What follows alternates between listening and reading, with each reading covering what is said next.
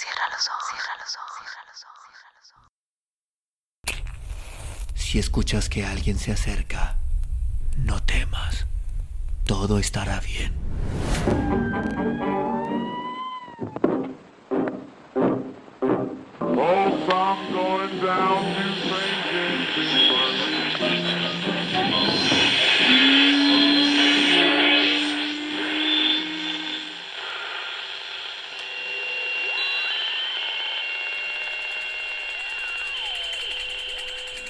Estás escuchando, Crónica, Crónica, el lugar, el lugar donde, donde entra por tus oídos.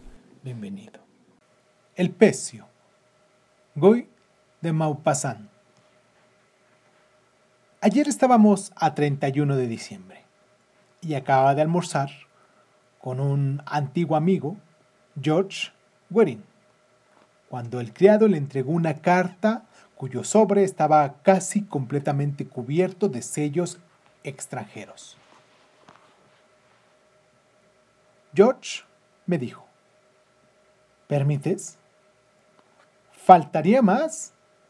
Y leyó ocho páginas escritas con letra grande, letra inglesa, que las cruzaba en todos los sentidos, y las leía lentamente con la formal atención y con, lo, con el interés con que se hacen las cosas que nos llegan al alma.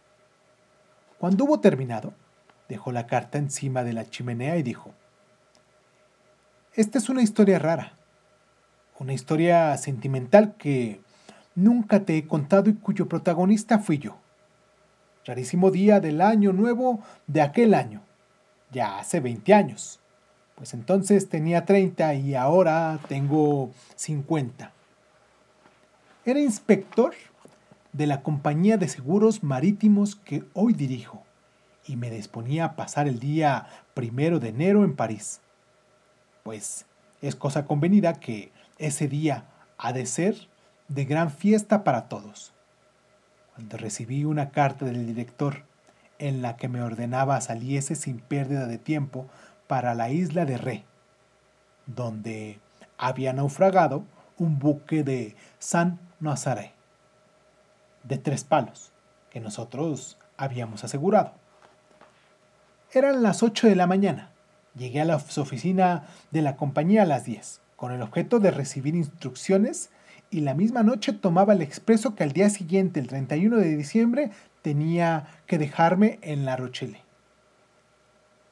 Dos horas faltaban para que saliese de Jingiton, el barco de Re, y las aproveché para dar un paseo por la ciudad. Verdaderamente, la Rochelle, con sus calles, se entrecruzaban como un laberinto y cuyas aceras se extienden por galerías sin fin. Soporté bajos, aplastados y misteriosos que parecen construidos para cobijar conspiraciones y que ostentan el decorato antiguo y que sorprendente de las guerras de otros tiempos, las guerras de religión salvajes y heroicas.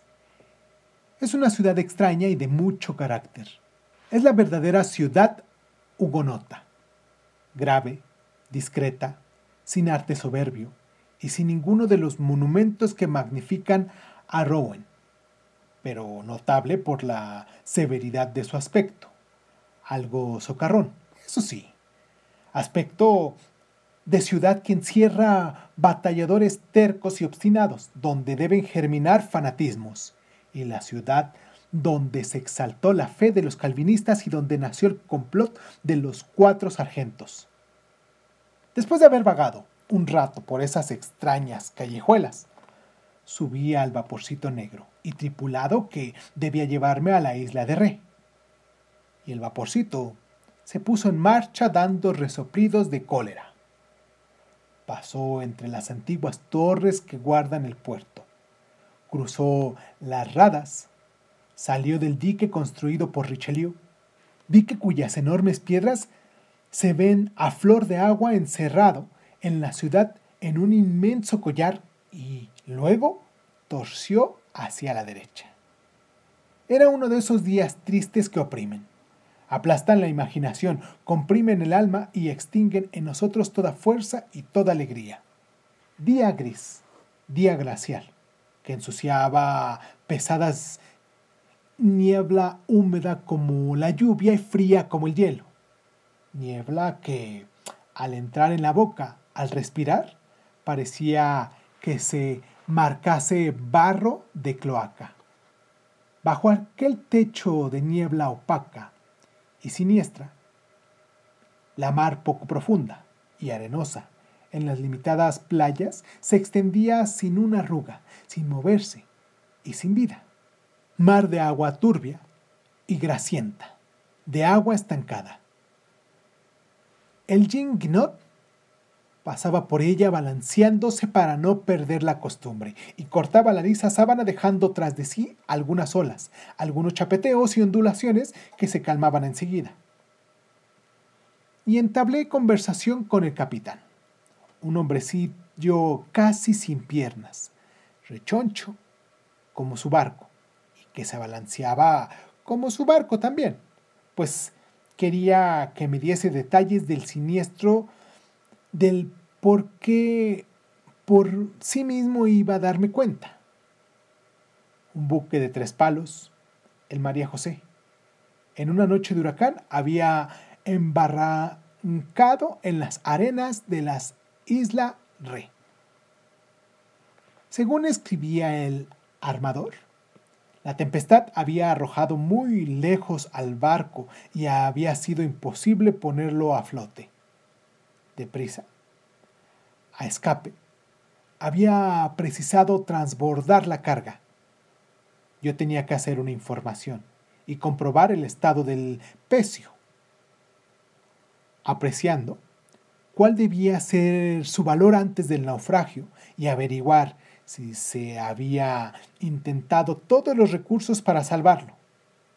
Iba como agente de compañía para declarar luego contradictoriamente si se necesitaba, pues el director, al recibir mi informe, tendría que adoptar las medidas que estimase convenientes para poner a salvo nuestros intereses. El capitán del Jinginot conocía bien el asunto, pues con su barco había tomado parte activa de las tentativas de salvamento. Me refirió el siniestro y me convencí de que él no había habido, que no había habido nada de extraordinario. El María José, empujado por furioso vendaval y perdido en una noche, navegando por un mar de espuma, un mar de sopas de leche, como decía el capitán, había ido a encallar en los inmensos bancos de arena que, en las horas de marea baja, convierten las costas de aquella región en Saharas ilimitados.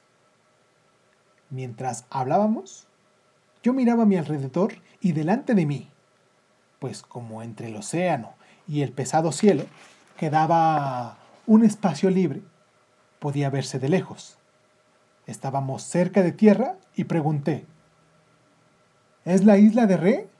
Sí, señor y de pronto el capitán extendió el brazo derecho y señalando un punto casi imperceptible que a lo lejos distinguía el mar, me dijo, ahí tiene usted el, el navío. ¿El María José? Sí. Quedé estupefacto. Era un puntito negro, casi invisible, y yo le hubiera creído un escollo colocado a tres kilómetros cuando menos de la costa y repliqué, pero capitán, en el sitio que me indica lo menos debe haber cien brazas de agua. Él se echó a reír. ¿Cien brazas? me contestó. Amigo mío, le aseguro que no hay ni dos. Eran bordeles y siguió hablando. Son las nueve y cuarenta minutos y estamos en marea alta de un paso por la playa, con las manos metidas en los bolsillos. Almuerce luego tranquilamente en el Hotel Delfín y yo le prometo que a las dos y cincuenta, a las tres lo más tarde, podría, podrá llegar hasta el barco a pie. Ahí podrá permanecer una hora y tres cuartos. A dos horas lo más. Pero no se descuide, pues se verá preso. Cuando más lejos se va al mar, más deprisa vuelve. Esta costa, por lo llana, parece un plato. Pero créame, emprenda el camino de regreso a las cuatro y cincuenta y a las siete tomará de nuevo el Guillot, que esta misma noche le dejará en la Rochelet.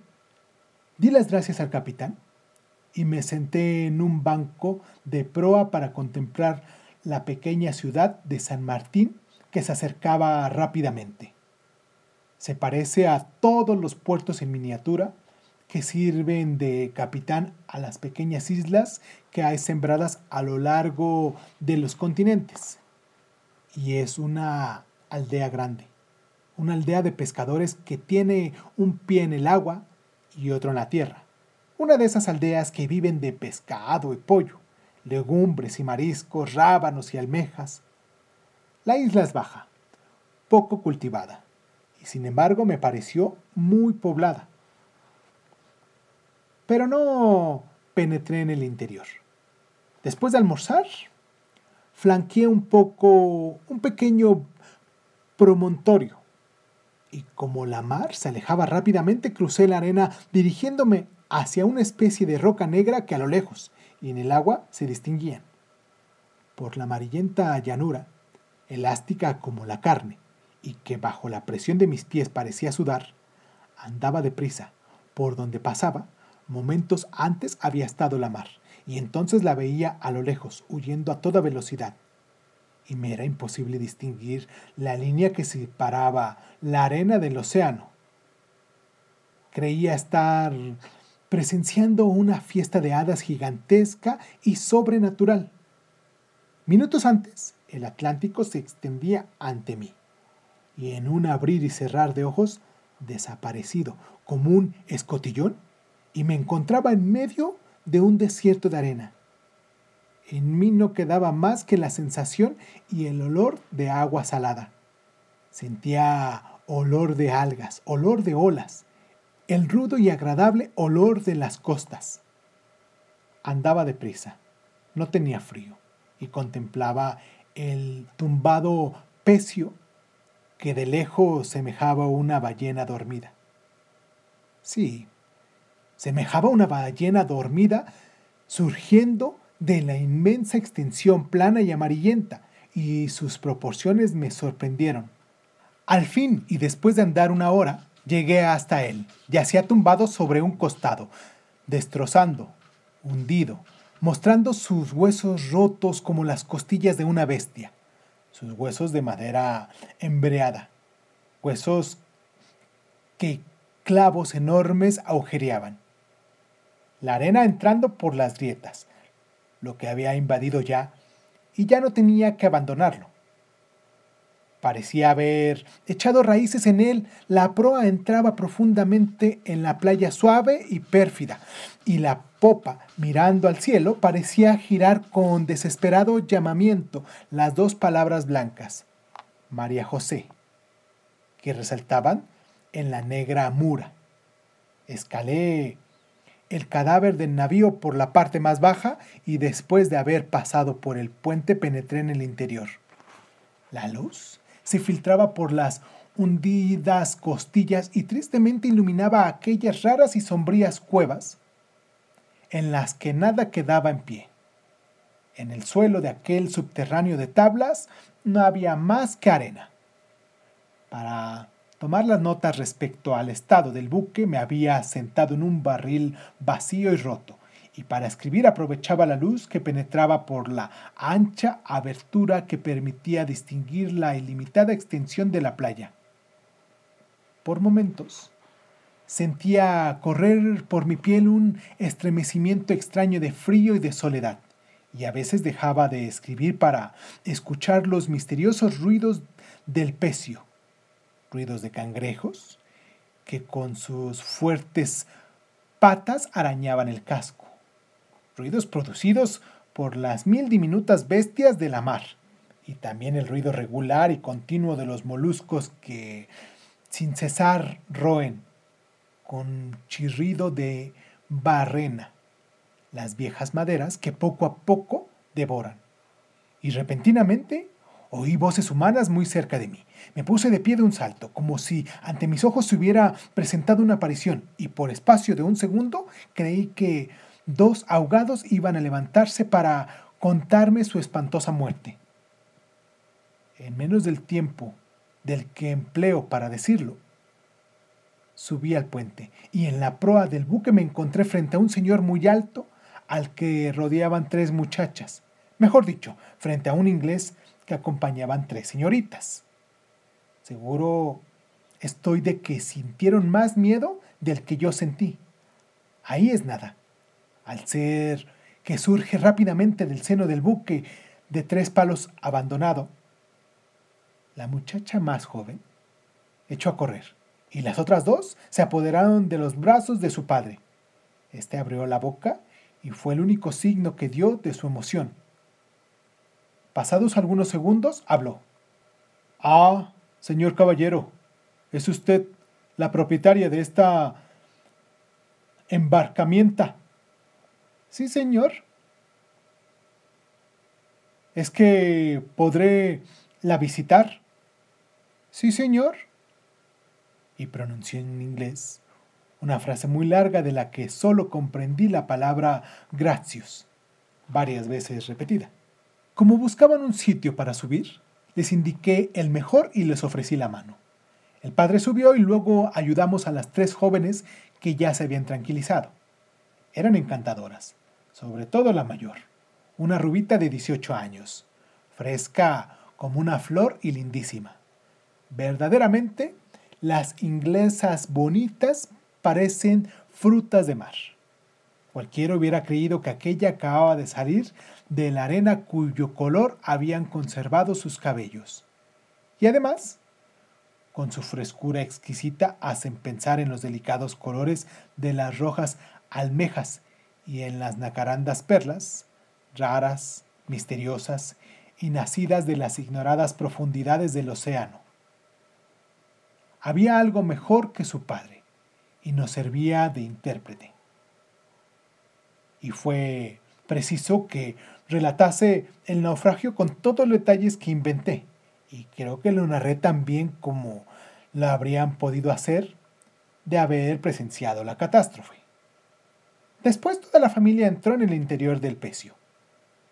Cuando hubieron penetrado en la sombría galería, de sus gargantas se escaparon gritos de asombro y de admiración, y repentinamente el padre y las tres hijas sacaron los álbumes, antes ocultos bajo los impermeables, y empezaron a tomar apuntes de aquel lugar tristísimo y extraño. En un tablón se habían sentado unos junto a otros. Los cuatro álbumes abiertos sobre las ocho rodillas se llenaban de negras líneas que reproducían el abierto casco de María José. Yo continuaba inspeccionando el esqueleto del navío y en vez de en tiempo, la mayoría de las inglesas me dirigía a la palabra. Ella me dijo que estaba pasando el invierno en Biarritz y que había venido a la isla Re sin más objeto que el de contemplar de cerca el buque naufragado. No tenía nada absolutamente de la tiesura inglesa. Eran gentes sencillas y buenas, algo chifladas, y pertenecían a la familia de esos eternos errantes con los que Inglaterra cubre el mundo. El padre, alto y enjuto, tenía la piel roja y blancas patillas encuadraban su cara. Parecía un sándwich vivo, una lonja de jamón cortada en forma de cabeza humana y metida en dos almohadillas de pelos blancos. ¿Y las muchachas? Excepción hecha de la mayor, que también era la más amable, eran altas y delgadas. Tenían un modo tan gracioso de hablar. Contar, reír, comprender y no comprender, levantar los ojos para interrogarme, unos ojos azules como el agua profunda, de cesar de dibujar para adivinar y de tomar nuevamente el lápiz diciendo yes o no. Que viéndola y escuchándola hubieran pasado horas enteras. De pronto murmuró. Me parece que el barco ha hecho un pequeño movimiento. Agudicé el oído y no tardé en percibir un ruido ligero, continuo y extraño. ¿Qué podría ser? Me levanté para mirar por la abertura y fui incapaz de contener un grito. La mar había llegado hasta nosotros y casi nos rodeaba. A pesar de que nos perdimos momentos para subir al puente cuando llegamos, ya era tarde. El agua nos cercaba y con increíble velocidad corría hacia la costa. No, no corría, resbalaba. Se agrandaba, se extendía como una mancha desmesurada. Y aunque solo algunos centímetros de agua cubrían la arena, ya no se distinguía la línea de la imperceptible marca. El inglés quiso saltar, pero yo le contuve. La huida resultaba imposible a causa de los profundos pozos que al ir habríamos tenido que salvar. Y era segura que con el agua habríamos caído en uno de ellos. Durante algunos minutos, una horrible angustia nos oprimió el corazón, pero luego la inglesita sonrió y dijo, Los náufragos somos nosotros. Quise reír, pero no pude. El miedo me dominaba. Miedo cobarde, horrible. Bajó y rastrero como la marea. Repentinamente vinieron a mi imaginación todos los peligros que corríamos y tuve deseos locos de gritar pidiendo socorro. Pero, ¿quién me oiría? Las dos inglesitas más jóvenes se apretaban contra su padre, cuyos consternados ojos se fijaban en la mar que nos cercaba y la noche se nos venía encima con la misma rapidez que la marea subía. Una noche pesada, húmeda, helada. Y dije, lo único que podemos hacer es quedarnos en el barco. A lo que el inglés respondió. Oh, yes. Ahí permanecimos un cuarto de hora. Media hora. No puedo precisar cuánto tiempo contemplando el agua amarillenta que parecía oír y jugar en la reconquistada inmensidad de arena. Como una de las jovencitas había empezado a sentir frío, pensamos ponernos a cubierto de la brisa, ligera pero helada, entrando en el interior del buque. Miré por la escotilla y vi que el María José estaba lleno de agua. De manera que no tuvimos más recursos que acurrucarnos junto a la amura de proa, única cosa que podía protegernos un poco. Las tinieblas nos envolvían y muy apretados unos contra otros permanecimos rodeados de sombras y de agua. No hablábamos, estábamos inmóviles, agazapados y mudos como bestias refugiadas en un foso durante la tormenta. Y sin embargo, a pesar de todo, a pesar de la noche y del terrible peligro que por momentos aumentaba, empecé a sentirme dichoso. Dichoso con el frío y el peligro, dichoso con las horas de sombras y angustias que habíamos de pasar en aquel cascarón, dichoso por haber, por, por poder pasarla cerca de aquella joven encantadora. Y yo me preguntaba por la causa de aquella sensación de bienestar que me invadía. ¿Por qué? ¿Quién lo sabe? ¿Por qué estaba ahí? ¿Quién? ¿Ella? ¿Una inglesita desconocida? Yo no la había visto nunca, no la quería y sin embargo me sentía enternecido, conquistado. Habría querido salvarla, sacrificarme y cometer por ella mil locuras. Cosa extraña. ¿Por qué puede alterarnos tanto la presencia de otro ser? ¿Nos envuelve y domina el poderío de su gracia? ¿Nos embriaga la seducción de la hermosura como podría embriagarnos el vino? Ah, más razonable es creer en un resorte de amor, del amor misterioso que sin cesar procura que los seres se unan, que ejerce su poder y los llena de emoción en cuanto los coloca frente, frente a frente, de emoción confusa y grande, profunda. Sí. Más razonable es creer en un resorte parecido al agua que moja la tierra para que crezcan flores. El silencio del cielo y de las tinieblas era espantoso, pues a nuestro alrededor oíamos vagamente el ruido del agua al crecer y el chapoteo de la corriente al chocar contra el barco. Oí sollozar. La más joven de las inglesas lloraba y para consolarla su padre le habló en su idioma. No le comprendí, pero adiviné que la tranquilizaba. Entonces pregunté a mi vecina, ¿Y usted no tiene frío? Oh, sí, tengo mucho. Le ofrecí mi abrigo y tuve que insistir para que lo aceptase. Poco a poco la fuerza del viento aumentó y hizo más sensible el chapoteo del agua contra los flancos del buque. Me levanté y una ráfaga me azotó el rostro. El viento se desataba. El inglés lo advirtió al mismo tiempo que yo y dijo, Malo, malo. Malo para nosotros es. Ciertamente que era malo. Como que aquello suponía la muerte segura, la muerte que habrían de traer las olas, fuertes o débiles, si atacaban al pecio, tan desbaratado ya que una sacudida habría de bastar para destruirlo totalmente. Yo temblaba, la inglesita también, y los faros que brillaban en la costa, faros blancos, amarillos y rojos, semejaban, semejaban ojos enormes, ojos de gigantes que no estuvieran mirando como si ansiasen el momento de nuestra desaparición. Uno había que me irritaba lo indecible.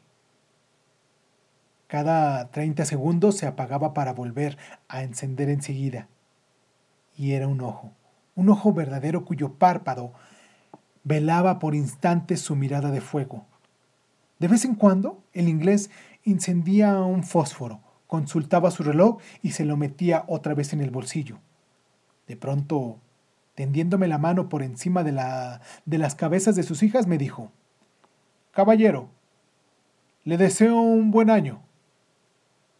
Eran las doce. Estreché la mano que me tendía. Él pronunció una frase en inglés y las jovencitas se pusieron a cantar el God Save the Queen que se perdió en el espacio. En un principio sentí furiosas ganas de reír, pero luego una extraña y potente emoción embargó mi alma. El canto de los náufragos tenía algo siniestro y soberbio. Canto de condenados. Algo comparable con una plegaria y también algo más grande, algo parecido como Ave César, Morturi te saludan.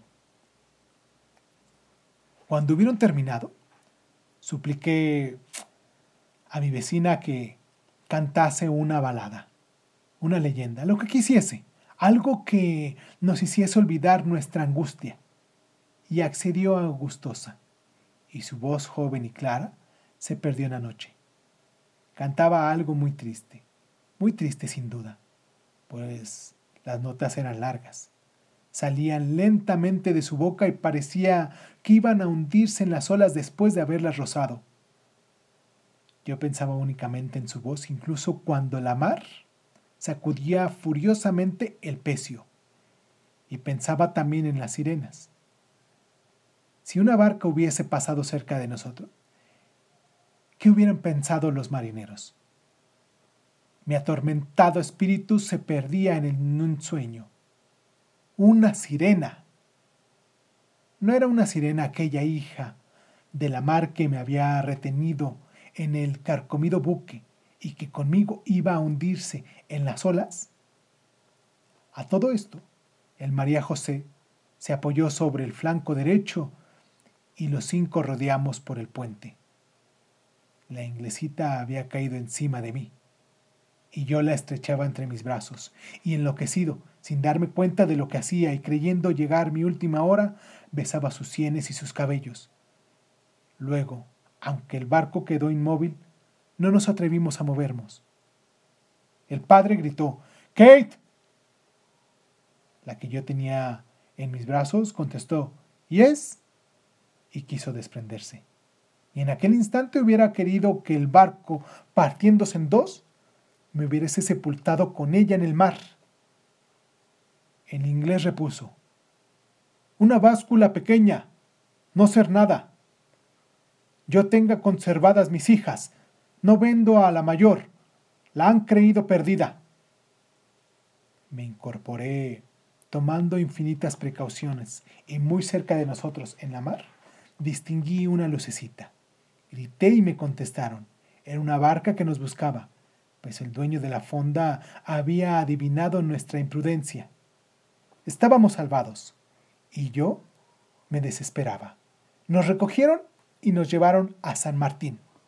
Y el inglés, frotándose las manos, murmuraba, Buena cena, buena cena.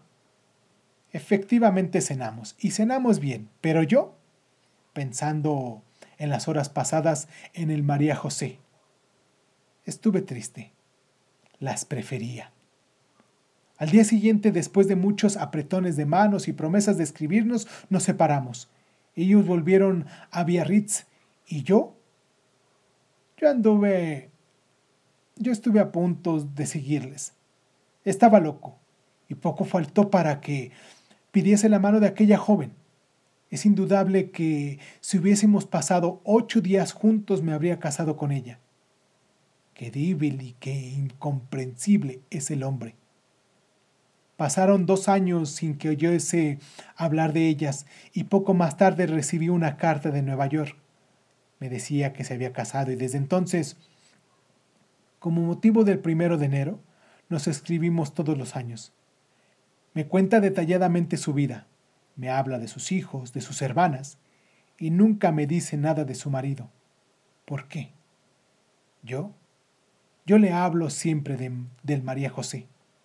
Quizás, y no tan quizás, es la única mujer que he querido. ¿Quién sabe? Las circunstancias mandan. Y a fin de cuentas, todo pasa. Ahora debe ser... Ahora debe ser vieja. Y si la encontrase no la reconocería. Ah, la de otros tiempos. La del pecio. ¡Qué criatura! Me dice que sus cabellos son blancos y eso me aflige muchísimo. Sus cabellos rubios como el oro ya son blancos. No, la mía no existe. Dios mío, qué triste es esto.